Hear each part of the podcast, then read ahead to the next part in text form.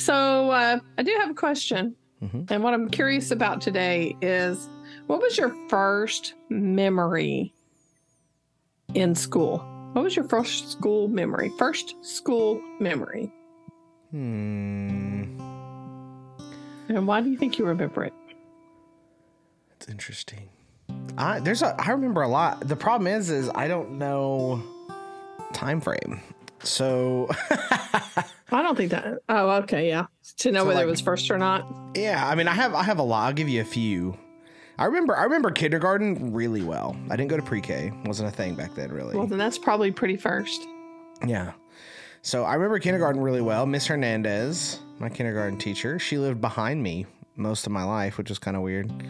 Um, I remember I remember registering for school and my mom bringing me up there to the little building and them saying, "Oh, you're just going to have half a day. You'll be afternoon." And so I was after I was on the afternoon schedule um, which was interesting. I remember that vividly because I was super excited I'd have to get up at like 8 a.m. Even then, I hated mornings. I still hate them. Um, and then I guess probably one of my first memories is like she taught us Spanish. like, She taught you Spanish. Were you bilingual? no, she was. Oh, gotcha. But we, uh, she taught us like numbers in Spanish. So, uno, dos, tres, cuatro, cinco. And like, I remember, like, I know all of that because of kindergarten class, which is wild. Oh, Um, I remember being really scared of the bathroom. no, that's weird. Why? It is weird. I don't know. I, uh, I just didn't want to go. And so I peed my pants. Well, that happens. until they were like, "No, you have to go." And I was, like, I don't know. I don't honestly, I don't remember how I got over it, but eventually I did. But like, Uh-huh. It's like this weird restroom like phobia I had for a little bit. What other memories do I have? I know I met one of my good friends, Wesley Albaugh, who just passed away not too long ago. But he, Oh, I'm uh, sorry. yeah, he did the logo for Teach Me Teacher. Yeah, I remember you talking about him. Yeah, he. uh But I, I met him there. I, I met a lot of my friends. I met one of my other friends who also passed away there. Um, it's funny because a lot of my friends that I have now were actually in the morning class of Miss Hernandez. So we were all we all had like the same teacher, but most of my like closest friends are still people that I knew like from way back then. Is that right? I remember I was in a play at the you know how you know these little kindergarten plays. The play that I remembered was uh uh I think it was the Three Little Bears or whatever. And we had to like you, yeah, you weren't Goldilocks, Goldilocks, were you? No, I I tried out, but they didn't let me. They wouldn't let you. Yeah. Um No, we did uh um what else?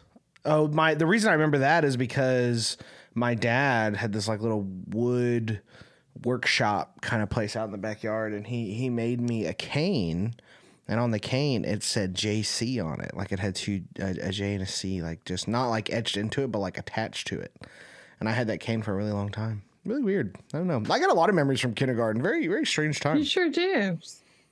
Well, sounds like you had a good time in kindergarten. I did. I had. I remember my choir teacher. There was this one song I, I found. Every once in a while, I think about it and I find it. But for she used to let us play like these musical instruments, and of course, I played drum. Or I was starting to play drums at the time, and uh, but she had all these like really cool things. And I remember it was like this Halloween song. It was like something like I don't know. I don't want to sing it on the podcast. I'll show you later. anyway, it was uh, but, like I vividly remember that stuff, and it's very strange. Like I just, it's crazy how much I remember of it. I guess. I don't know. Do you remember kindergarten? I didn't have kindergarten. They didn't make us do kindergarten. Oh, So my first, my first, what? What were we gonna say? now we know. I didn't realize you went to school so late or so early. did. I did. I went to school um, in the first grade, and um, my summer was in my birthday's in the summer, so I was still one of the youngest ones. so I probably could have gotten away with kindergarten, but they didn't make it mandatory back then. But I remember that I sat on the front row and our neighbor Andy, he lived behind us, and he was like one of my first friends that I met at the, you know, in our new town.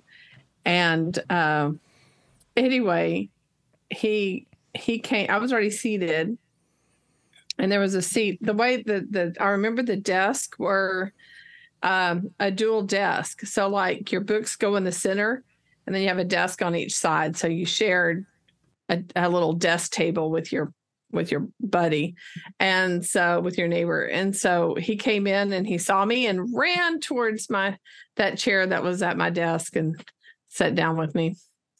It didn't last long because you know uh, teachers start seeing oh they they know each other already. We got to separate them. So but his his name was not with my name. So she actually reset everybody in alphabetical order.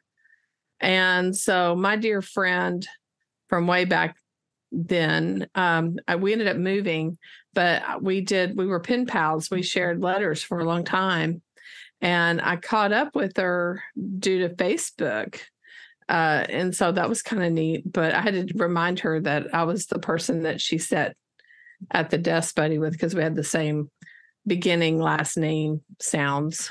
So anyway, so I did find a really good friend from that first grade experience. But it didn't last because my parents moved here in this area. And so, I mean, not that they weren't my friends, it's just when you're that young and you move away from your friends, you don't really maintain it. However, we did, we did probably for about three years write letters until our lives went, probably got into middle school and our lives went really fast after that or junior high. We did junior high back then. So I remember that. I remember uh, you got spankings when you were sent to the closet on the other side of the room. I got one or two of those and the schools were all connected. And my dad worked in the high school, so it didn't take any time at all for uh, news to travel fast. Uh, there probably weren't any phones, but all you had to do is go to the teacher's lounge, and I'm sure my dad discovered stuff that way. Because when I came home, he always seemed to know if I got in trouble. So, uh, but I do remember one thing I do remember is uh, she would like if we were doing numbers. And I remember eight, and you know, you have to do, you know, how it's that infinity uh, looking sign. And apparently, I drew mine very good, very well. And so I got to stand up in front of the class and show off my number. That's probably the only time I was successful in math in front of others in school. but because of that, I liked math up until I moved in this direction. And then I got my units messed up, and the teacher said, Okay, class, tell her what she did wrong. And then after that, my math career was ended because I was mortified. so I was excited because I was celebrated, and then I was mortified because I was no longer celebrated. So my, my math career lasted about maybe three years and it was over. so I, I had to turn to the only thing I could, and that was language reading and writing is about the only thing I would get good grades on, probably. I don't really know. I don't remember that part. I feel that. Yeah. But no, that was my first my uh first year. So yeah. Man, what a time. What a time. But ladies and gentlemen, this is the Craft and Draft podcast. That's Pam Ochoa. I'm Jacob Chastain. We're two English teachers down here in the state of Texas doing what we love, talking about reading, writing workshop, and so much more. We answer questions on the show from each other and you guys. Uh, we dive into philosophical concepts. We dive into the latest news around workshop and just talk best practices. But the reason why this podcast is alive is because so many of you support us over there at patreon.com slash craft and draft. By doing so, you get bonus episodes, bonus training, bonus videos, and direct access to us, just like Donna, Amanda, Matt, Jen, Lori, Hannah, Andrea, Tracy, Susan, Natalie, Lori, Destiny, Melissa, Carol, Courtney, Rebecca, Sarah, Amy, Mark, Leah, Brandy, and Alicia all do over there already. So go join them get some bonus content while you're there. Last week we dropped uh, an episode that is like the bonus episodes that we do. So we wanted to just show you guys that just to see if we could uh, entice some of y'all, let you know that what we do and how direct our questions can be. If not, just subscribe, leave a review. That really does help. We're having a record breaking month, the biggest month we've ever had of the podcast in terms of downloads. So, shout out to everyone who keeps sharing the podcast, talking about the podcast, and just in general encouraging people to be here. So, whether you're new or a long term listener, we're glad you're here. Today, we're going to be talking about why planning collapses. We're probably going to look at this from a few different angles. Um, and then hopefully, maybe you can uh, avoid some pitfalls or overcome some possible pitfalls that you're already in. But let's get to the conversation. Alrighty, Ochoa. Here's the question. All right. How many teams would you say? Like, what percentage of the teams you've been on do you feel like had effective planning? What would that percentage be? Because you've been in a, you've been on a variety of teams, a variety of schools. What percentage had effective planning? Do I have to be on the team or can it be teams that I'm somehow involved in? No. Can I include those? On I have to the be on the team. team? Yes. Well, I mean, there's some where I was involved because I was their academic coach and they were good. I'll talk about them later then. Okay. For me personally, Yeah, stay within the line. well, when I Ochoa. first start, well, when I first started, we right really, now. hang on. when I first started, we didn't really work in teams. When we when I was in high school, you were an island. You were lucky. It was really it wasn't fun. So if you count all that, I would have to say maybe how many were successful? I don't know. I wasn't ready for that question. Not very many, I can tell you that. So why? Right? I mean, that that was my assumption. I It mean, some have been. I've, but I've been on some really good ones, and I've been a part of them, like as an academic coach on some of them. So before we get to the good good ones. ones, All right. Why are there what what are these naughty ones? Why is it so difficult to plan as a teacher with other teachers? What is it that gets in the way so often? Well, I think in high school, and I'm just going to go there. It doesn't mean that this is the way it is for all high schools. It was just my high school experience. And I was in high school for about 15 years. So that's how long my experience lasted. And uh, I, I taught a variety of things, and I was in two different high schools. So um, I think what made things not work there is one thing was competition and personality. In other words, the personalities didn't really, they couldn't overcome their own personality or their own wants and desires. They, you know, I guess the a failure to compromise. And, uh, but the competition, um, we really were kind of pitted against each other and not, maybe not on purpose, but nobody shared. You didn't share because well, you you were in the game to be the one that had the best scores. You were in the game um, to be the one that had all the knowledge or the one that was going to get the promotion. And there, there really wasn't a whole lot of sharing. Once you closed your door, you were an island.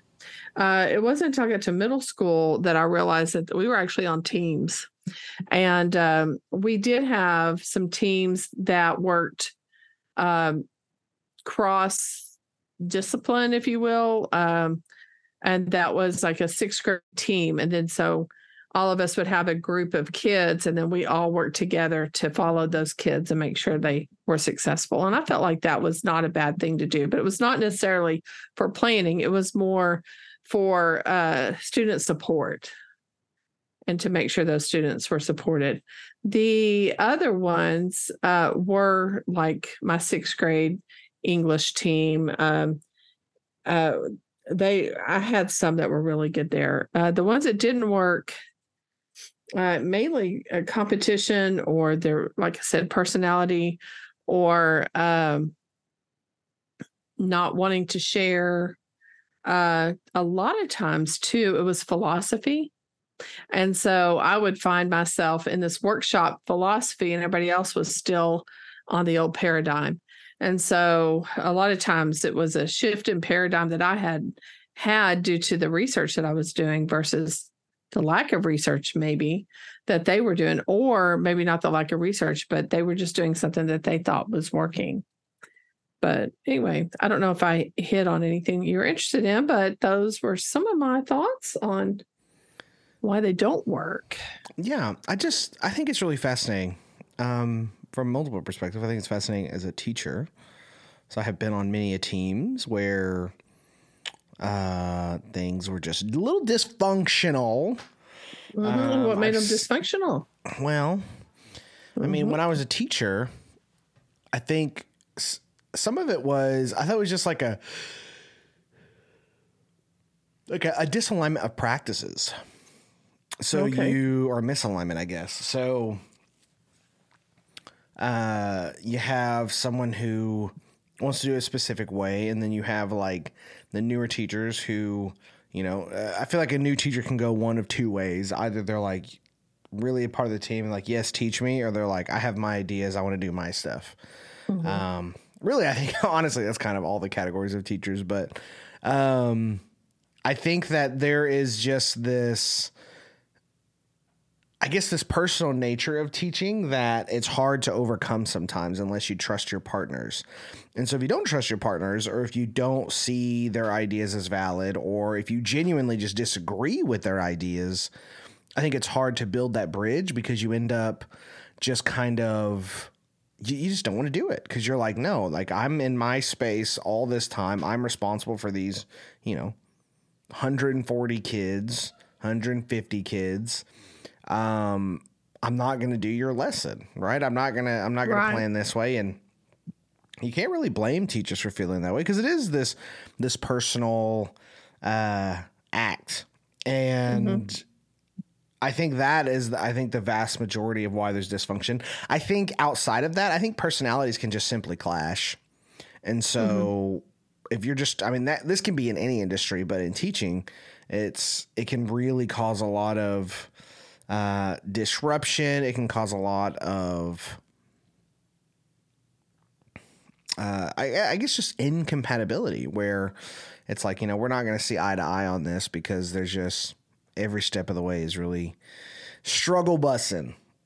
Um, and I just I just find it really interesting because uh, teaching is one of those things to where like you can be good on your own, but the I don't think anyone can deny like that has served on a really effective team that effective teams just do so much more. The ideas flow better. Uh, the the data talks are deeper and more uh, conducive to moving forward. Um, the workload is divided better. And so that's like the goal, but it's so difficult because I look back on like just all the teams that I've been a part of, and there are just so many that weren't like that. Like I, I think the I think it's more common for teams to be dysfunctional. Mm-hmm. But I don't know. Do you? I don't know. I, I feel like it's a little negative. Is that negative to say that I, that it leans that way, or would you say that? Well, or? I think no, I mean, I, I, think I think you're probably right. That's why people have, like DuFour and all of them, have written books on how to function as a PLC, and they provide norms and different things like that, saying that that will help, and I think it does.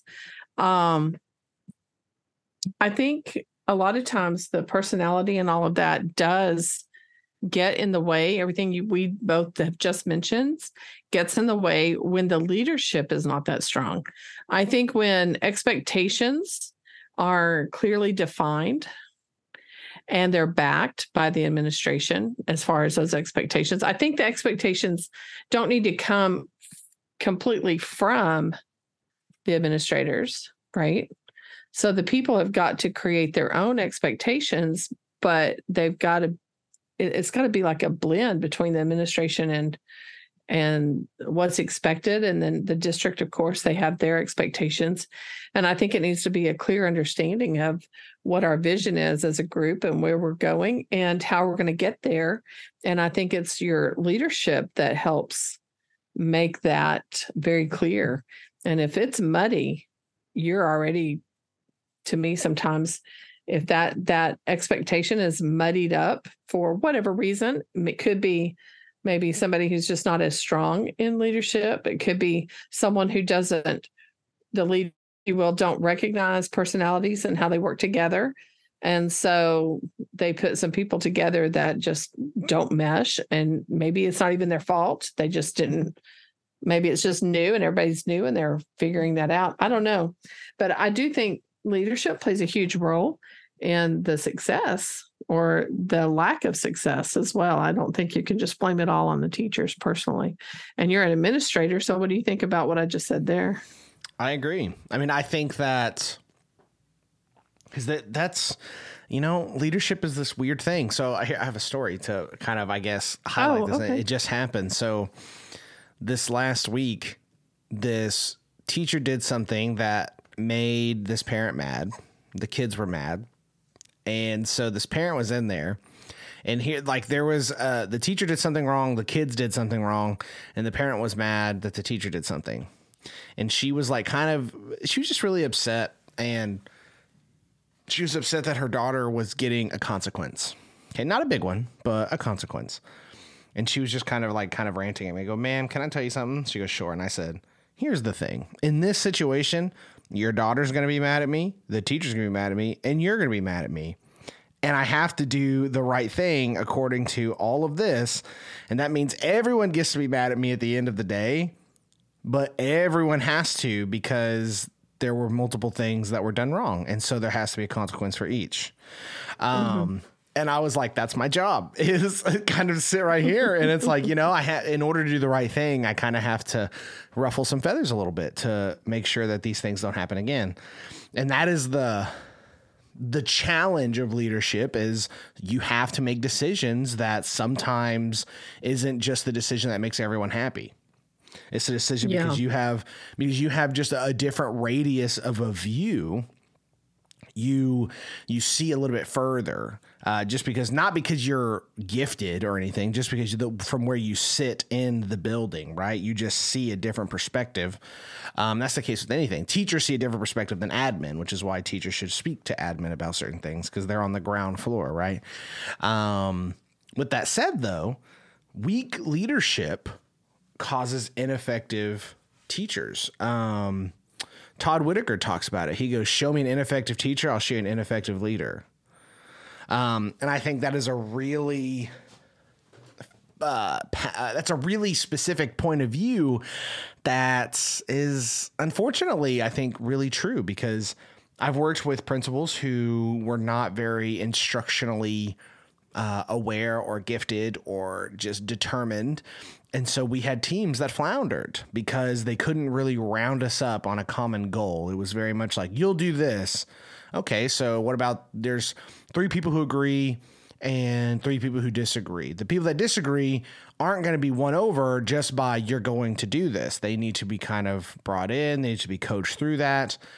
But if no one ever takes charge to do that, and a department chair usually doesn't have the money or the desire to do that because they're so busy with other things, um, that it never happens. And so you end up with this, these ineffective teams. Um, and so a leader sometimes has to walk in and say, hey, I'm not taking over, but this these two things are non-negotiables and are going to work from there. And what in my experience, both as a leader and as a teacher who's worked for leaders like that, um, it it takes that time. It takes that moment where the leader's like, nope, this is this is the path we're going to be on. You guys can work within that. And then sometimes it's almost like those parameters set by a strong leader, especially one that knows what they're doing. Sometimes I feel like it unifies the teams a little bit better. Yeah, no, I definitely agree with that. And uh and that's another thing is uh, your your mom I want to speak to. Um one of the things when I when I became an instructional coach and I walked around the building, I think that was probably the most eye-opening year I have ever had because until then, the 15 or 16, 17 years before that, I was in my room and I didn't get out. They didn't enforce us to get out. You know what I mean? In other words, they didn't encourage us to get out uh, and look around. I did my job. I went into my classroom. Now, I did other things because, um, you know, I had the opportunity, as we all know, that to train other people. So I did get out that way, but not to walk the building as school was going. Does that make sense? So my my view of how the school was running was really limited to my hallway to my team and to my little uh you know cube if you will of a classroom. And but when i got out and started walking around and saw all the different things that people were doing all the all the stuff that you and you've spoke to this before and that is all the different things that come up during the day whether it's like you said a teacher doing something on probably not on purpose but it, it ended up going south uh, to a student doing something that they shouldn't be doing or an emergency a medical emergency. I mean all the different things that happen. And uh, that's the stuff that other teachers if you if you don't have the opportunity to get out and see you don't really know what's going on. And so um, you're pretty sheltered. So to expect a team and where i'm going with this is to expect a team of teachers only to make decisions about the school and all they see is their little area you know they have to have somebody from the outside allowing them in to see what's going on. You know what I mean? In other words, I, I, don't know if I said that right, but they they need that leadership. They need somebody, whether it's instructional coach or a particular assistant principal that's assigned to that particular group. They have to have drop-ins and they need to know. I don't think they need to be particularly uh, managed like all the time, right? But they do need clear expectations they need drop ins that are going to happen at whenever, right? A little check in, a uh, little uh, maybe moments where they get to sum up what they've done and the accomplishments. They have to have times to set goals, times to reflect on what they've done, and times to make improvements. And they need that time to do that. And and I think if, uh, but you can't expect them to just stay in their little area. And and I've just seen it where some where teacher groups are expected to do something for the vision of the whole school for the this of the whole school or what are some you know discipline things that items we need but yet we're limited to what we see because maybe because of a leader or whatever that's not in there you're kind of lost and there's nothing worse than to be lost with expectations and and, I've, one particular thing comes to my mind as I'm talking about this, and that was we were supposed to. Um, well, they were doing all this stuff where you know you have to do a mission statement and you have to have a vision and you have to you know um, all, all of these things, and so they put us in in our little groups, and then they said, "Here, this is what to, before you leave today, you got to have," and they told us what we had to have, but they didn't explain how it was going to apply to the school at the time, how it was going to in how we were supposed to incorporate it in our, our classrooms. And we were supposed to write all these statements and all of these things. And we're like, we had no data to even back up what we were trying to say. You know, this it's just that that particular group, it was new probably to those administrators. They were probably told from the district level that we're going to do this. And everybody was like, lost. And I remember feeling when we left there after about three hours that that was the biggest waste of time. and I don't think we really accomplished anything that made a big difference in the in the school year. And I feel like if you're going to be in a group, you've got to feel like that time is time that is productive and makes a difference for your individual classroom as well as the whole school. And uh, so I think when when you have to be in these groups, whether it's planning for just you know just for curriculum or planning like plcs or planning to improve or to plan you know all, all the different types of reasons we plan or we have to group up i just think they it's got to have some meaning to it but i remember sitting that one year everybody was complaining it did not help morale it did not it was at the beginning of the year and it did not set well with uh with all of us. So I remember doing that, but I had not been out and saw a bigger view at that time either. So it's kind of fascinating to, I think, to think about. But... What? Music already at 30 minutes? That is correct, ladies and gentlemen. We're trying a new format for Craft and Draft. If you want to hear this whole episode, if you stopped halfway through this and you're like, what? I need more. I want to finish this. Go over to patreon.com slash craft and draft. The link of that will be in this post. You can hear the full episode right now. Go join us over there. It's another perk that we're adding for the people that want to support us and get this podcast up and running monetarily. But don't worry, we're not robbing you free listeners. We know teachers are hard strung for cash. We know that you can't support us the same way some people can. Some of y'all are very fortunate. We thank y'all for coming out and supporting us over there on Patreon, just like so many of you already do. But if you can't, part two of this will be released next week. So you're not missing a single thing, but you get early access to the full conversation and always the full conversation over there on Patreon. That again is patreon.com slash craft and draft. You can support us over there and uh, get some bonus stuff while you're there. There's bonus episodes every single month and so much more. So jump over there, support us. If you can't, wait till next week for part two. And as always, know that we are here for you.